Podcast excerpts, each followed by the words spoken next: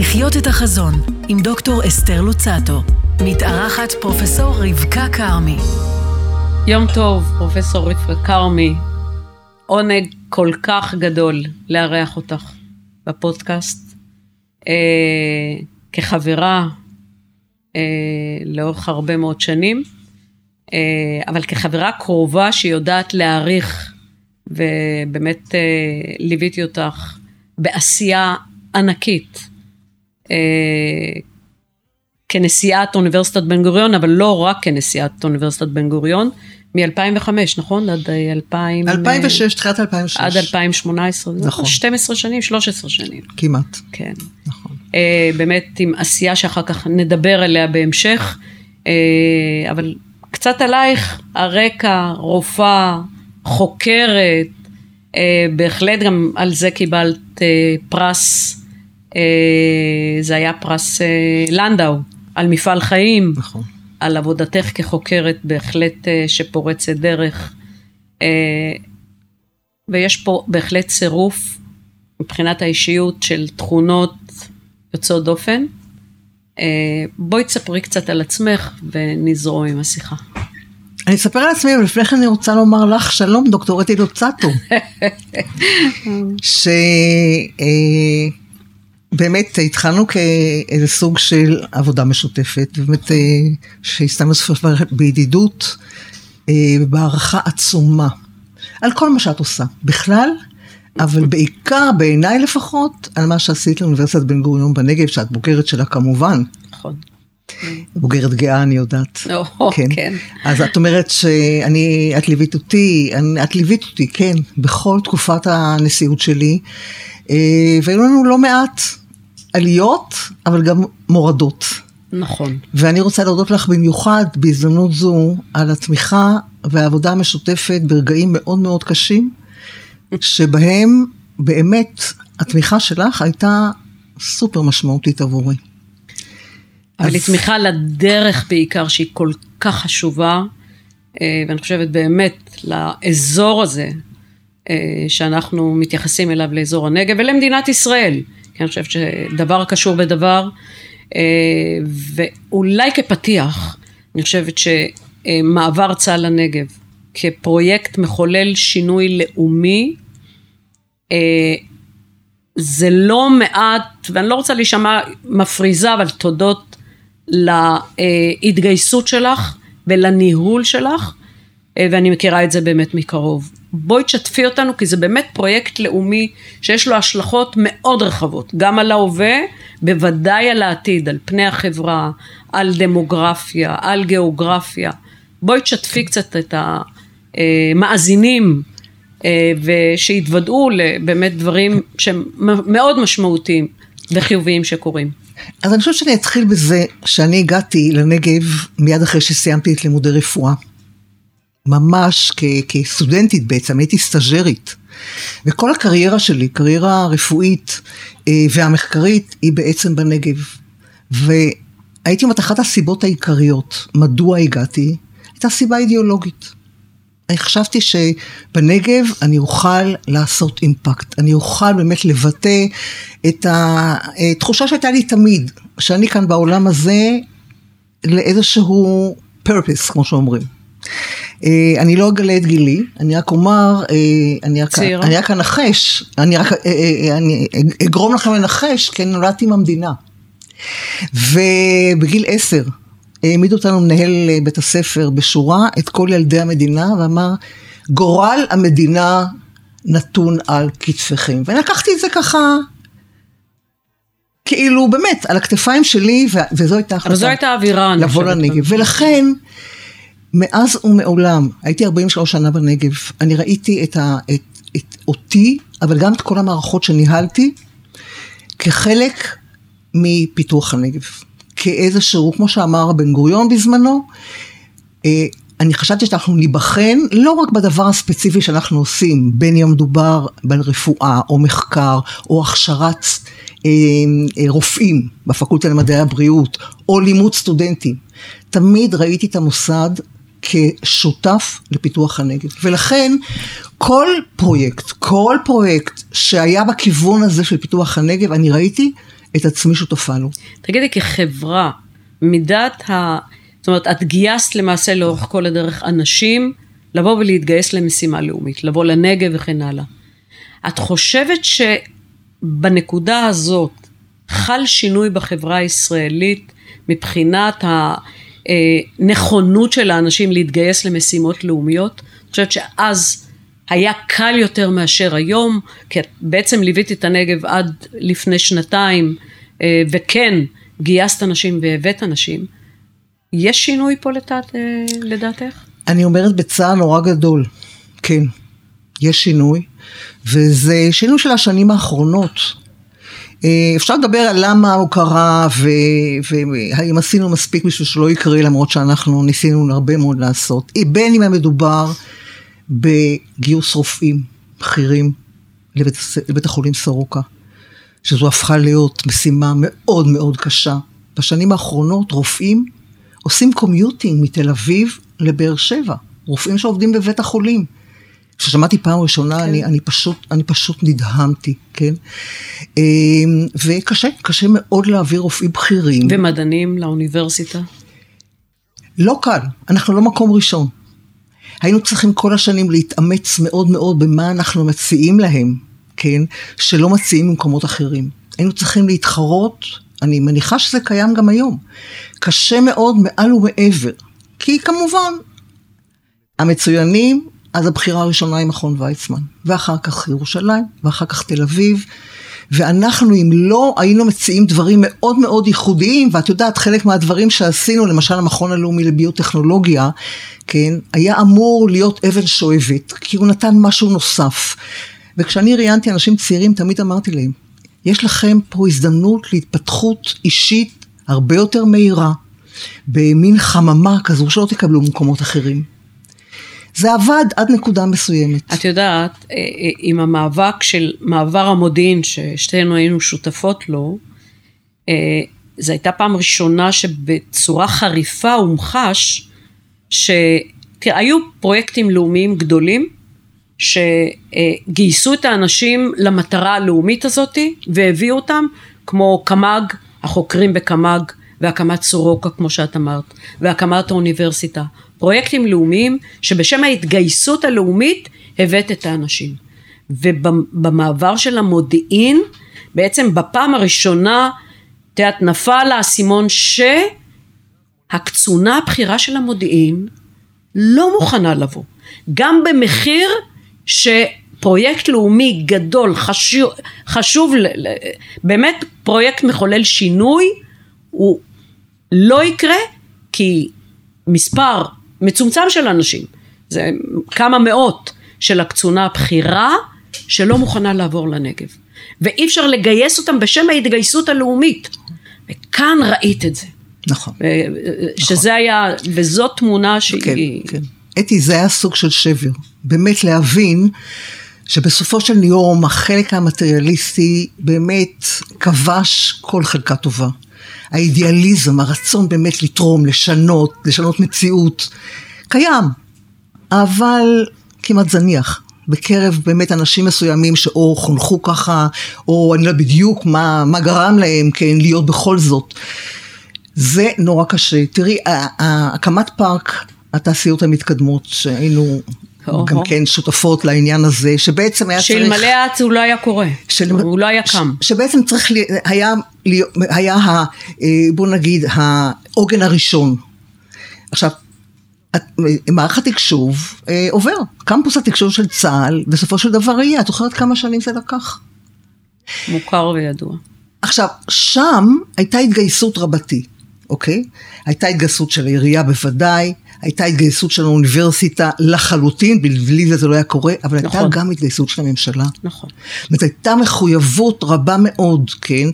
וראש הממשלה, בנושא הזה של הקמת פארק התעשיות המתקדמות וכל נושא הסייבר במדינת ישראל והכוונתו לדרום, זה דבר שלא ייקחו לביבי נתניהו.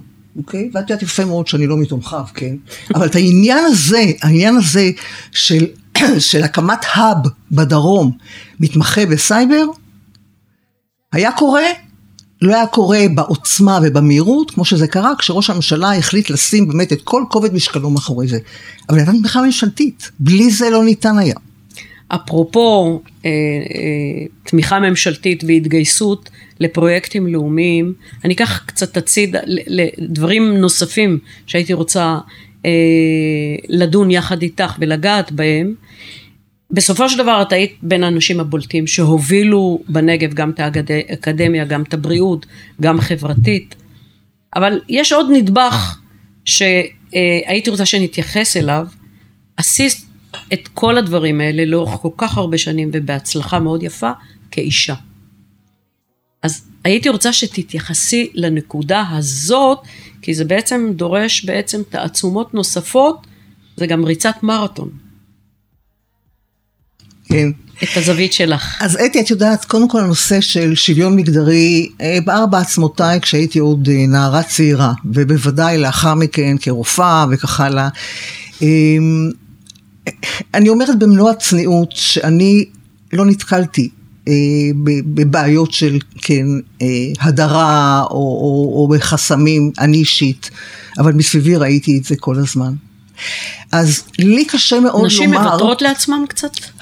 זה חלק גדול מאוד של העניין. כי אנחנו היום רואים שאנחנו עושים לא מעט דברים על מנת להעצים נשים, ועל מנת לעזור להם להתמודד עם חסמים אמיתיים. יש חסמים אמיתיים מאוד, אה, שחלקם גם קשורים בעובדה שהתרבות, למשל באקדמיה, היא תרבות מאוד מאוד גברית, כן, אה, וגם בחברות מובילות, כן, אבל חלק גדול מאוד, אתי, זה בדיוק מה שאת אמרת. נשים, לפעמים קשה להם לצאת מהאזור הנוחות שלהם, מהקומפורט זון. אבל דברים משתנים בכיוון הזה. אני לא יודעת מה משתנה יותר מהר. אני חושבת שיותר נשים מרגישות עצמן היום מוכנות ורוצות להתמודד עם אתגרים. כמה נשים היו שלמדו איתך רפואה אז? אה, כי היום אנחנו רואים את המספרים. הם 50 אחוז לפחות. יותר. כן, לפחות. כמה אנשים אז בתקופתך למדו? נכון, זה, שלה, זה, בדיוק, זה בדיוק מציג את, ה, את הסיפור. היינו 20 אחוז נשים, בנות, בכיתה. היום יש קרוב ל-60. יש תקופות... 60 אחוז. כן. אה, שזה לא good news למקצוע דרך אגב, כי אנחנו מכירים מקצועות שבהם נשים הפכו להיות דומיננטיות וההשתכרות ירדה והמוניטין של המקצוע, אנחנו מדברים על סיעוד, אנחנו מדברים על עבודה סוציאלית, על, על פסיכולוגיה. אה, אבל, אבל מה שברור זה שיש יותר נשים, אבל עדיין מקומן בניהול הבכיר ובמוקדי קבלת החלטות, מקומן עדיין מאוד מאוד נמוך. כי אומרת... זה לשחות נגד הזרם, זה לא פשוט. לאישה שרוצה לבנות קריירה, והיא רוצה לגדל ילדים, והיא גם לגדל, ללדת וכן הלאה, זה מגבלות אובייקטיביות. אני אופטימית כי אני חושבת שכתוצאה ממשבר הקורונה, שבעצם הטכנולוגיה מאפשרת אה, לעשות היברידיזציה, יד, ובעצם אה, אה, מורידה חסמים של זמן ומרחק, זה עשוי לעבוד לטובת אנשים. כי אם הם יוכלו לשלב עבודה, במיוחד בהייטק, ששם את רואה בצורה אולי הקיצונית ביותר, אין כמעט נשים שם. מכיוון שבאמת הקצבים הם כאלה שלנשים עם ילדים זה כמעט כמעט בלתי אפשרי. במיוחד בשנים האלה okay. אוקיי. ש... וההיברידיות הזאת, כמו שקורית עכשיו, יכולה לפתוח איזשהו פתח באמת של לתת לנשים להשתלב במקומות החזקים, איפה שמשתכרים הכי גבוה, איפה שהתפקידים הכי מעניינים והכי אטרקטיביים, ואני רוצה להאמין שאנחנו אולי לקראת איזשהו אה, מפנה או שינוי. כן. מה, מה את חושבת? אני חושבת שאת צודקת, ש... ובאמת התקופה הזאת של הקורונה, כן, הכניסה את המושג היברידיות לכל, כולל לרפואה. ברפואה עשינו קפיצה בלתי רגילה בנושא הזה של הטיפול ההיברידי בחולה.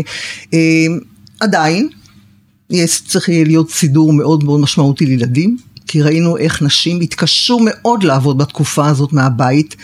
במקביל לסגרים במערכת החינוך. זאת אומרת, המערכת התמיכה של טיפול בילדים צריכה להיות, אה, צריכה לקבל מענה מאוד מאוד רציני. ועדיין אני אומרת, הסיפור הזה של להגיע לדרגות ניהול בחירות, זאת אומרת, דבר אחד זה לאפשר לנשים להשתלב בתוך השוק הזה, שהוא באמת מתגמל יותר וכך הלאה, ודבר אחר הוא באמת לעזור להם להגיע למקומות של קבלת החלטות, כי אני באמת ובתמים מאמינה שהשילוב הזה של גברים ונשים, השילוב השווה, הוא השילוב המנצח. הוא השילוב המנצח. את מכירה את הסטטיסטיקה שאומרת בחברות הגדולות, איפה שיש נשים שם, התוצאות הכלכליות של אותן חברות אה, הן יותר טובות. לחלוטין נכון, זה בדיוק ככה, וזה מאמרים, זה התחיל עם, עם עבודה לפני שנים רבות של אוניברסיטת פפרדיין, אבל היום כולם, EY ומקנזי, נכון. כולם מראים את זה. בתנאי שזה לא האישה עלי התאנה, לא נכון. האישה הבודדת, שזה אחוז, נכון. אגב, את יודעת, יש עבודות שמראות שנשים מתפקדות הרבה יותר טוב, הביצועים שלהם בתקופות משבר, נשים בניהול בכיר בתקופות משבר עושות יותר טוב מגברים והראו את זה עכשיו בקורונה. כי החיים מעמידים אותם בסיטואציות כאלה של, את יודעת, באמת לגדל, לעבור הריון ולגדל ובו בזמן לתפקד בעבודה כי היום בדיוק. אין בית שיכול לוותר על הכנסה של אישה אז באופן סימולטני נכון. להיות multitasking כזה אז אני כן. חושבת שההתנהלות היומיומית הזאת נכון. היא, היא נותנת לך כלים ש, שגברים בדרך כלל לא... התמודדות עם סיטואציות מורכבות. נכון. נכון. ובעת משבר הסיטואציות הן מאוד מאוד מורכבות. נכון. לנשים כנראה יש יכולת מיוחדת. והלוואי יבינו את זה, כי את יודעת מה, במשבר הקורונה, מקומן של נשים מניהול בכיר וקבלת החלטות והתוויית מדיניות נפקד. נכון. ברוב מדינות העולם. ובכל זאת מראים קורלציה בין אותן מדינות שנשים מנהיגות אותן לבין ההצלחה שלהן. אז נכון שזה לא across the board, זה בעיקר נכון. בהתחלה, אבל יש קורלציה.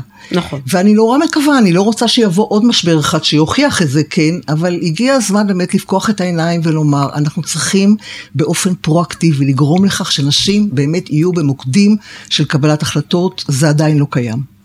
זה בתנאי שאנחנו יודעים לתת את הסביבה התומכת שתאפשר להם לעשות את זה בצורה יותר קלה מאשר היום. כי אני חושבת שהיום זה באמת אה, סופר מאוד, סופר קשה. אה, רבקה, איך את רואה את החברה הישראלית ב... את יודעת, בדור הבא, או בדור שעכשיו מתהווה, הדור הצעיר. את אופטימית? את... אה... תראי, זה, אני, אני ככה, אני לפעמים באה באפ ולפעמים בדאון. זה, זה תלוי למה אני נחשפת ומה אני רואה. לפעמים אני אומרת, אלוהים אדירים, לאן אנחנו הולכים, הכל כל כך מטריאליסטי, הכל כסף. כן, כל הסיפור היום, את יודעת, היום כבר יש אימהות, אה, הורים, שכבר לא רוצים ילדים אה, רופאים או עורכי דין. כמו שהאימא היהודייה המסורתית, רוצים אותם בהייטק, כן? והדמויות, כסף, כי אפשר להרוויח כסף ומהר זה עגל הזהב של העידן ה... אבל לעומת זאת, אני פוגשת בני נוער מדהימים, שעדיין מדברים במושגים של ערכים, והם רוצים לתקן, והם רוצים לתרום, והם רוצים לעשות, ולהתגייס אה, שירות משמעותי, ו...